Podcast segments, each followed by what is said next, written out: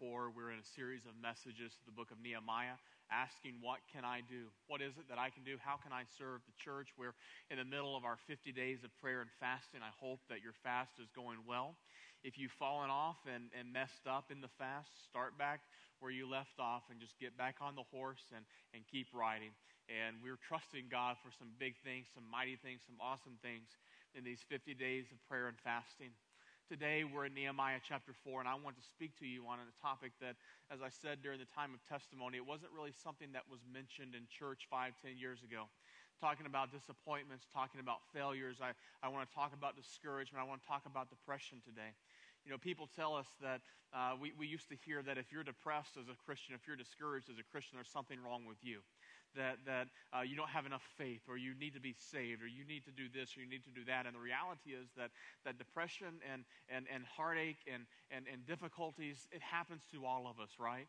I mean, I, am speaking to, to, to, people today who are here, who are watching online, and, and, and, and you're in the middle maybe of discouragement, or, or you're, you're coming into a time of depression, or, or, or, or you're uh, about to go into some disappointments of life. And, and life has a series of, of all of these things, and God's Word is so awesome because it, it helps us to deal uh, with the, these areas of life, these areas that, that are often set or off limits. And I believe that that's part of the problem that the church has encountered is that we, we so wanted to just put a band aid over these issues and, and over depression and over disappointments and, and only talk about the good.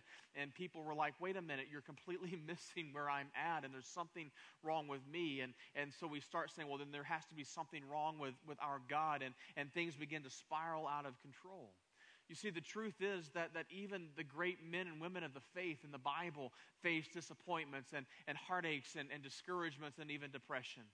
Biblical heroes like Moses and Elijah, Jonah, David, Peter, and others, they, they all faced uh, these times of discouragement and, and disappointments, and yes, even depression. So, no matter where you find yourself at today, whether you're coming in it, whether you're in the middle of it, or coming out of it, uh, I, I hope that you will listen to what God's Word has to say. Now, this is not a, a pop class on psychology that I'm going to be offering to you and, and say that this is, this is a Freudian look at, at depression. That's, that's not the point of this. Uh, also, we're not going to be able to but just scratch the surface.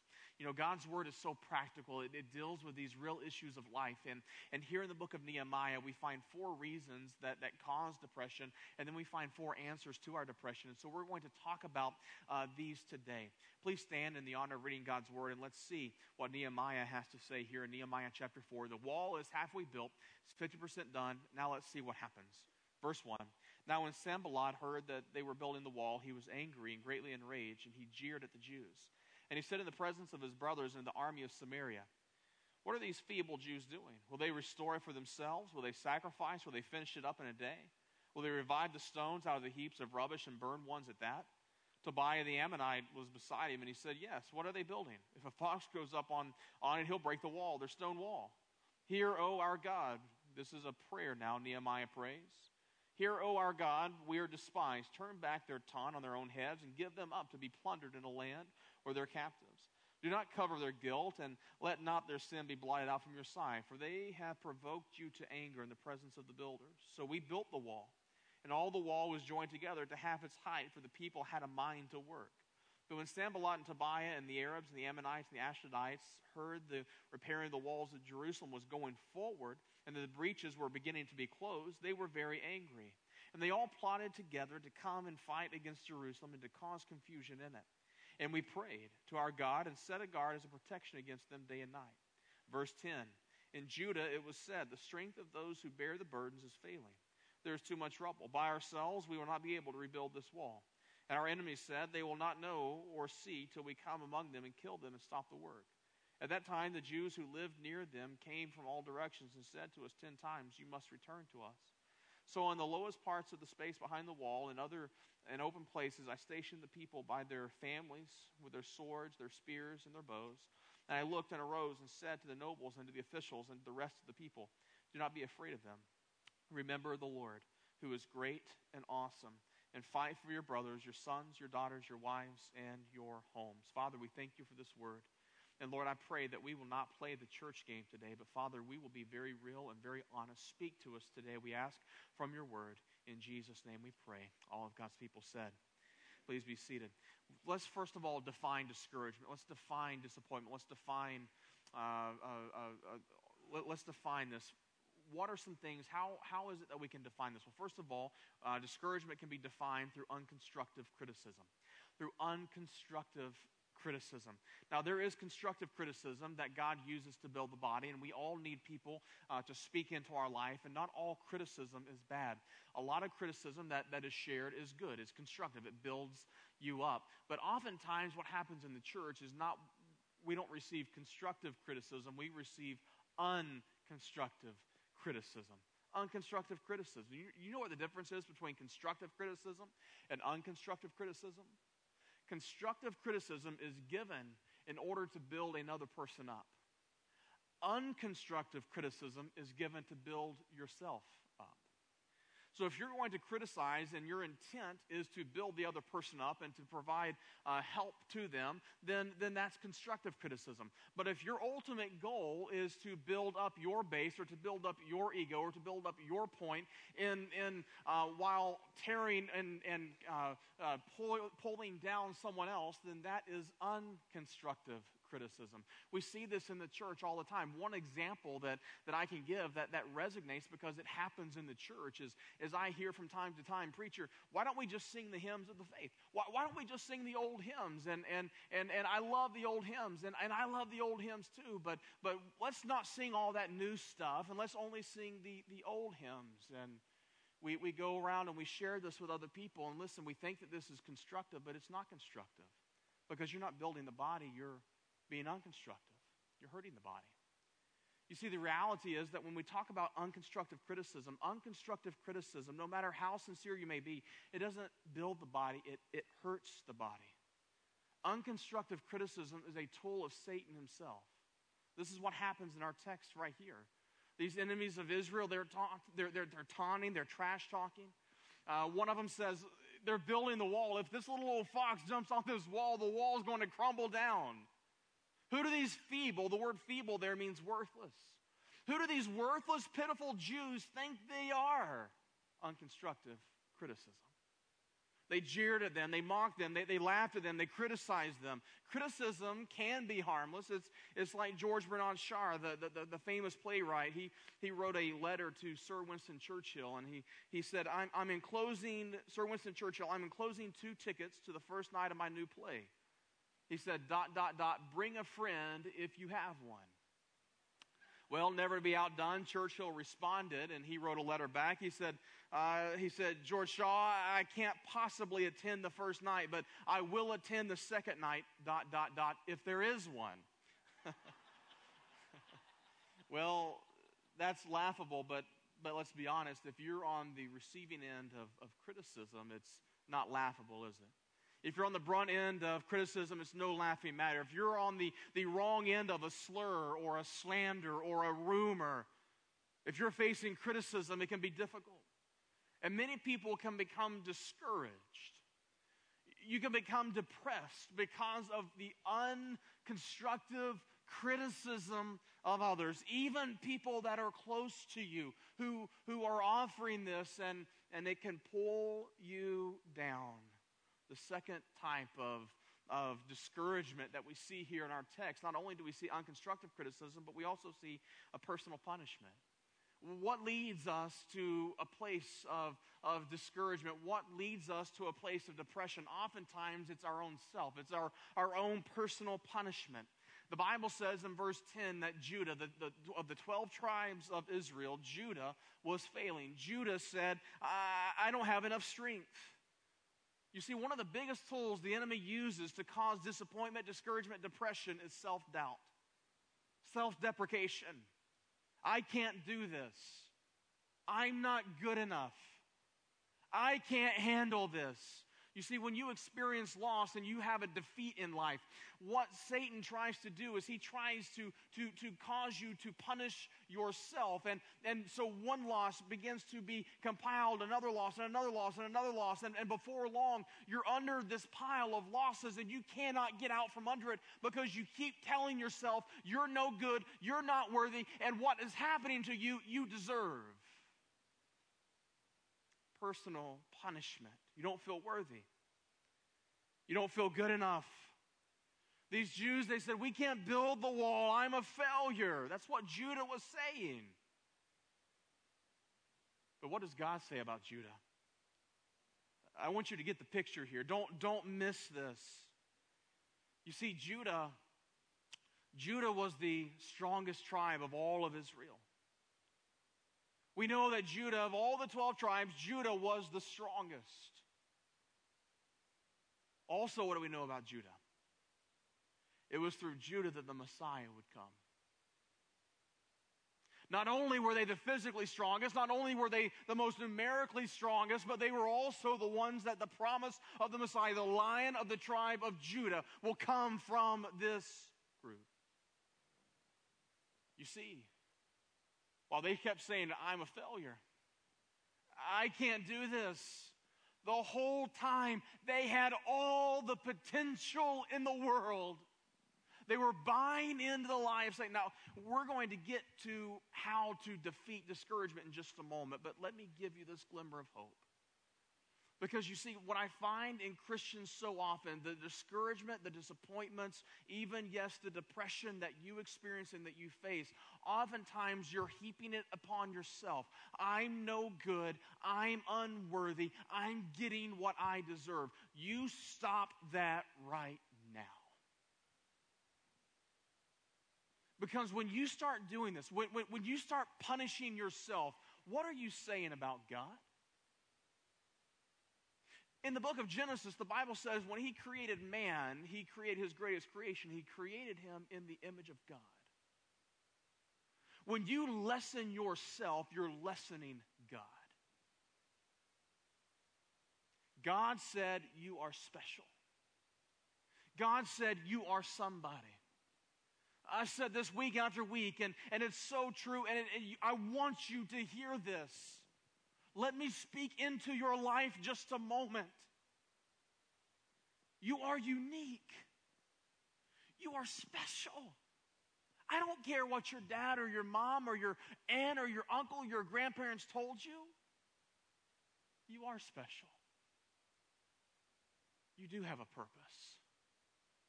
God has a wonderful plan for you. And when you when you lessen yourself, when you say, I'm nobody, I'm getting what I deserve, you're completely missing the point. Number three is emotional exhaustion. What leads us to depression? What leads us to disappointments? Oftentimes, when you're emotionally exhausted. You see, the rubbish, the remains, the garbage of the past was laying around. The broken walls, the broken gates, the, the, the, the burned gates, all this debris was around them. They're, they're, they're trying to build through the rubbish. And they said, There's too much rubbish here. We, we're unable to build the wall. Where do we start? You see, the rubbish was a reminder of past failures. As they were building the wall, they were building around all the broken pieces and all the burned wall and all the burned gates. And, and as they were building the wall, you would think, guys, just build the wall. It's okay. It's okay. Don't for, just forget about the past and just build for the present. Get ready for the future. But for those of you who, like me, have experienced disappointments and depressions of life. When I'm talking about depression, I'm not talking about I'm depressed because the Vols got beat by Alabama last, last night. I, am not talking about that kind of depression, right? I, I'm talking about real depression. I'm talking about not wanting to get out of bed depression.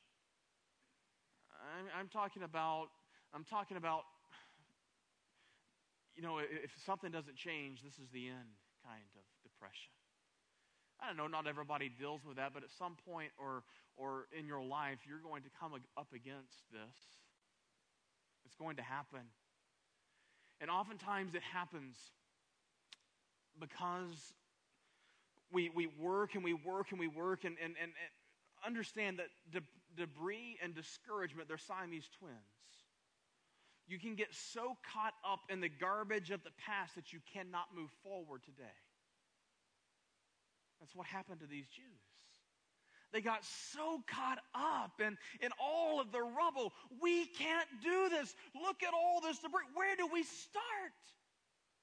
How do we even get going? Now, we know that we don't make decisions based off of emotions, but there's no denying our emotions.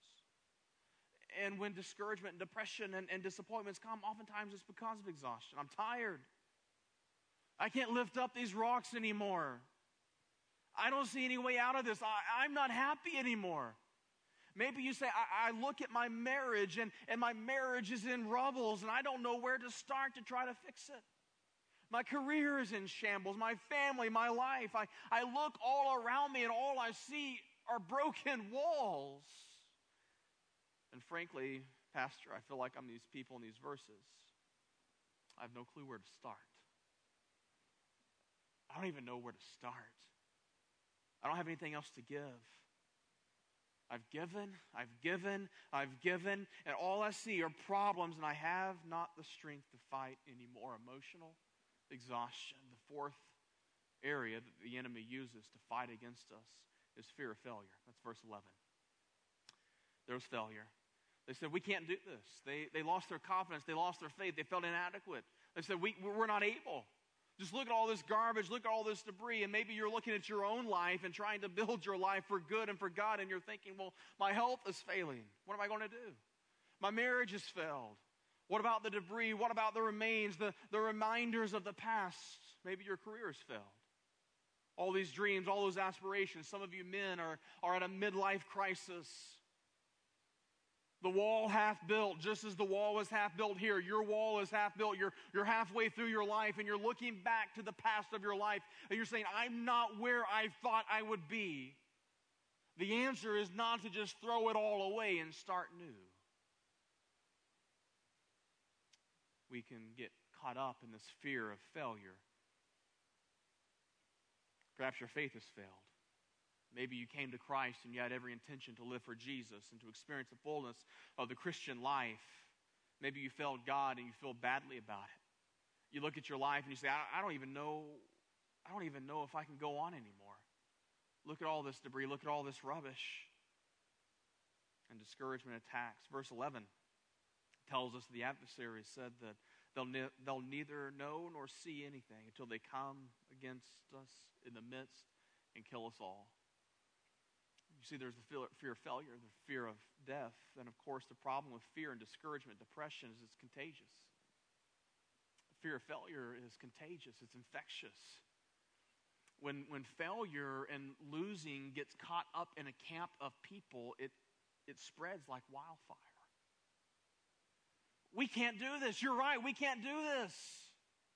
So Nehemiah knew this and he squashed it. He said, All right, with, with these four attacks the enemy just attacked them, depression, discouragement defined. Now let's see what the answers are.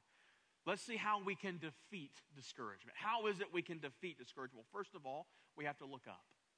We have to look up. The Bible says in verses 4, 5, and also in verse 9, he, he's praying. He says, Hear, O God, when you're down, look up. That's what Nehemiah did. He prayed a prayer. And it wasn't one of these casual prayers, but he was crying out to God. He said, Hear, O God. This is verse 4 for, for we are despised. And then he went on to tell the Lord about his enemies. You see, Nehemiah, he didn't spend time, he didn't waste time diverting from the task, dealing with the criticism, all the unconstructive criticism, the, the, the, the personal attacks. He, he didn't deal with any of that. You know what he did? He went over his enemies' heads and he went straight to God. You know, we tell little Abigail, we say, Abby, you don't need to be a tattletale. Now, there are certain times in life when you need to be a tattletale, but you don't need to tell us that, that Eli stole your marker or, or he took your ball or, or whatever. You don't want to be a tattletale, but there are certain times in life when you need to be a tattletale. And Nehemiah here was being a tattletale. He went to God. He said, God, all of these enemies that are coming against me, they're coming against you. And he, he told God about it. He told God on them. This was not a defensive prayer, it was an offensive prayer. He recognized that, that God could do a better job of dealing with his enemies than what he could do. If you're facing disappointments, failures, someone who's criticized you, spoken evil against you, tried to ruin your reputation, listen, don't try to get even. That's what the world tells us, right? Think of a good comeback. Make sure it's funny. I got to get even. I, I got to get one up. What does Proverbs chapter 25 tell us? That when you love your enemy, when you serve your enemy, when you care for and you pray for your enemy, what you're doing is far worse than trying to get even with them. Because Proverbs 25 says that when you love, when you serve, when you pray for your enemy, you're heaping hot coals on their head. You see, the point of life is not to get even, but you take it to God. Turn it over to Him. Look up, run to God, call out, cry out to Him. How simple is that? You say, well, that's a Sunday school answer. I've got all these problems, and you're telling me to pray about it? Seriously, pray? That's what you're telling me. Yes, it is. Because you see, when we look up, what we find is one who is willing to take all of our burdens, all of our pain, all of our anxiety, all of our depression, and move it onto Him. What is anxiety? What is the root? It's fear. We're going to deal with that in just a moment. Number one, look up. Hear, oh God. Number two, show up. Show up. They, what I mean by this is they simply showed up and they built the wall. Verse 6 continues Israel continued the work. They had a mind to work, verse 6 says. They had a mind to work. Sometimes in God's grace, you just got to keep on going. You show up and you never give up. Now, now, what I mean by this, I don't mean that if you're walking through heartache and pain and disappointments and, and, and, and discouragement and, and depression, that you hide over that and you mask over that and you just serve. You, you, you, you, you just try to get your mind off of all of that stuff, and so you serve. And, and, and, and that's what we tend to do, isn't it? Isn't it? that when problems happen, I, have just got to get my mind off of it. So I'm going to, I'm going to, you know, uh, idle hands, the devil's workshop. And so I'm just going to keep busy, keep busy, keep busy. That's not what we're talking about here. What we're talking about is when you're plugging into the work of the Lord, you continue to serve. You don't give up. Oftentimes, when, when, when, when uh, discouragements happen in the church, we, we run away and we say, I give up. I'm, I turn in my keys. I'll just sit right here and, and, and somebody else can do it. I don't need this. And you just give up. You throw in the towel. We leave our church. We leave our careers. We walk out of our families because when the going gets tough, we say, I ain't going no more. Now, wait a minute. Principle we find here in Nehemiah is that when, when things came up against them, they didn't just give up. Now, they weren't working and masking over their issues, but, but they kept working, they kept serving. You see, quitting is not an option for the Christian. Nehemiah made sure that the work moved forward. He never threw in the towel. Number three, number three is to fill up. Verse 14 tells us to remember the Lord. So often when we get our heads turned the wrong way, we forget about all the good things that God has done.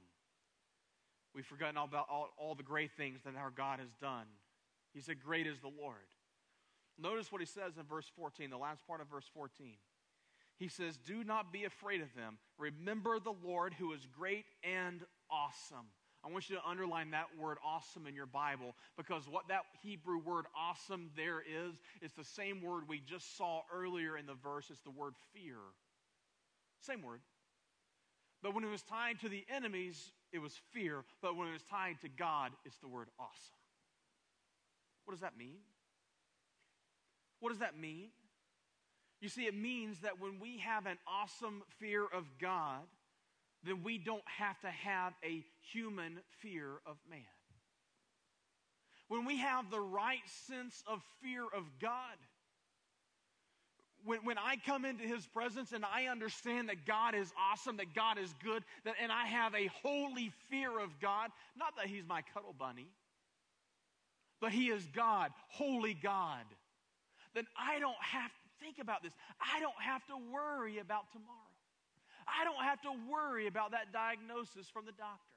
I don't have to worry about my spouse who walked out on me. I don't have to worry about the job I just lost. I don't have to worry about how I'm going to pay the bills. I don't have enough money. I don't have to worry about anything because I know that God is in control. When we have a holy, righteous understanding of how awesome God is, we don't have to worry. Remember the Lord. You know, the opposite of fear and discouragement is not courage. The opposite of fear is not courage. You know what the opposite of fear is? Faith. The opposite of fear is faith, it's trust. When Abigail, our little five year old, when we put her in bed at night, sometimes she, she wakes up because she's afraid of the dark. We're in our room sleeping, and she's in her room, and, and she starts crying, and, and, and Sarah and I, we, we walk in and we open the door and we say, Abigail, get over it. Buck up. Stop being a baby. Is that what we say? No. No. What do we say? Run into her room, pick her up, honey, daddy's here. There's nothing to be afraid of anymore. I love you. I've got you. I'm not going to let anything happen to you tonight. As a Christian, as a believer, there's some pretty scary things that happen to us in life, aren't there? Life happens. Life has a tendency of bringing pain and heartache and disappointment. And when we cry out to God, God is not in heaven saying, Get over it, buck up. The Bible says in Romans chapter 8, verse 15, the Apostle Paul writes, We no longer live under the bondage of fear because now we can cry out to our Abba, Father. When we cry out to Him in our pain, He's there to pick us up and say, I know you're scared. I know that this is not what you had planned, but I love you. I'm here for you. And while you walk through this doubt, when you walk through this fear, when you walk through this area of life, I'm going to be right there with you. Can I give you some of the most practical advice I can give you? If you're feeling discouraged, defeated, depressed, God's word is the answer. Fill up with God's word. Remember the Lord. That's the most practical advice I believe that Nehemiah give us.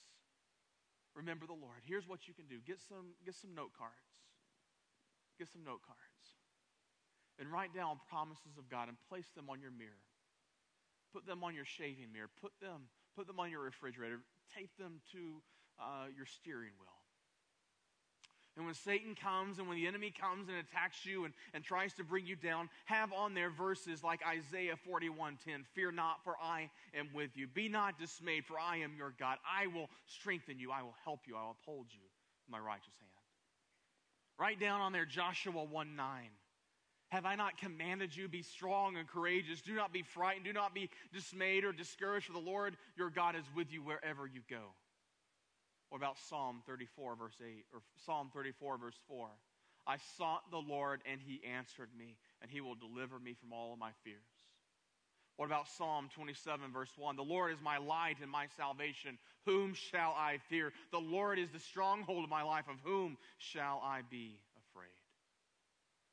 Get in the Word of God. Fill up on the Word of God. Remember the Lord. Fourthly and finally, lift up. He says here you have to fight with your family that means you're not alone.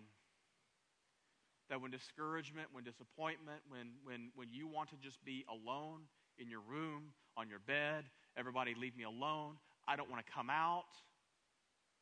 What Nehemiah tells us is that he got all of these people that were afraid, he put them together with their family. He said, I want you to stay with your family, stick with your family, and walk through life with your family. I want you to look around. This is your family. You're my family. I'm your family. And I want you to understand that I know that Satan is lying to you. And he's told you that what you're going through, what you're experiencing, that you're all alone. Maybe he's lied to you and said it's because of what you've done that's led you to this point. Maybe he's lied to you and he's told you that no one is going to understand, that people are going to make fun of you because of something. Listen, those are lies straight from the pit of hell. Do not forsake, the writer of Hebrews says, do not forsake the assembling of yourselves. Come together so we can spur one another on to good works. We come together, we lift up one another. As Moses was standing there, Moses realized that as long as my arms are in the air, as long as I hold up my staff, the nation of Israel will win, but when my arms go down, they lose. And so he was holding up his arms And as his arms were going down, there were people there, there were men there who came and grabbed a hold of his arms and held him back up. What a picture of the church of Jesus Christ. You are not alone. Stop walking through it alone. There are people in this church that are walking through, and they need you. They need encouragement from you. They need to talk with you. That's the point of all of this.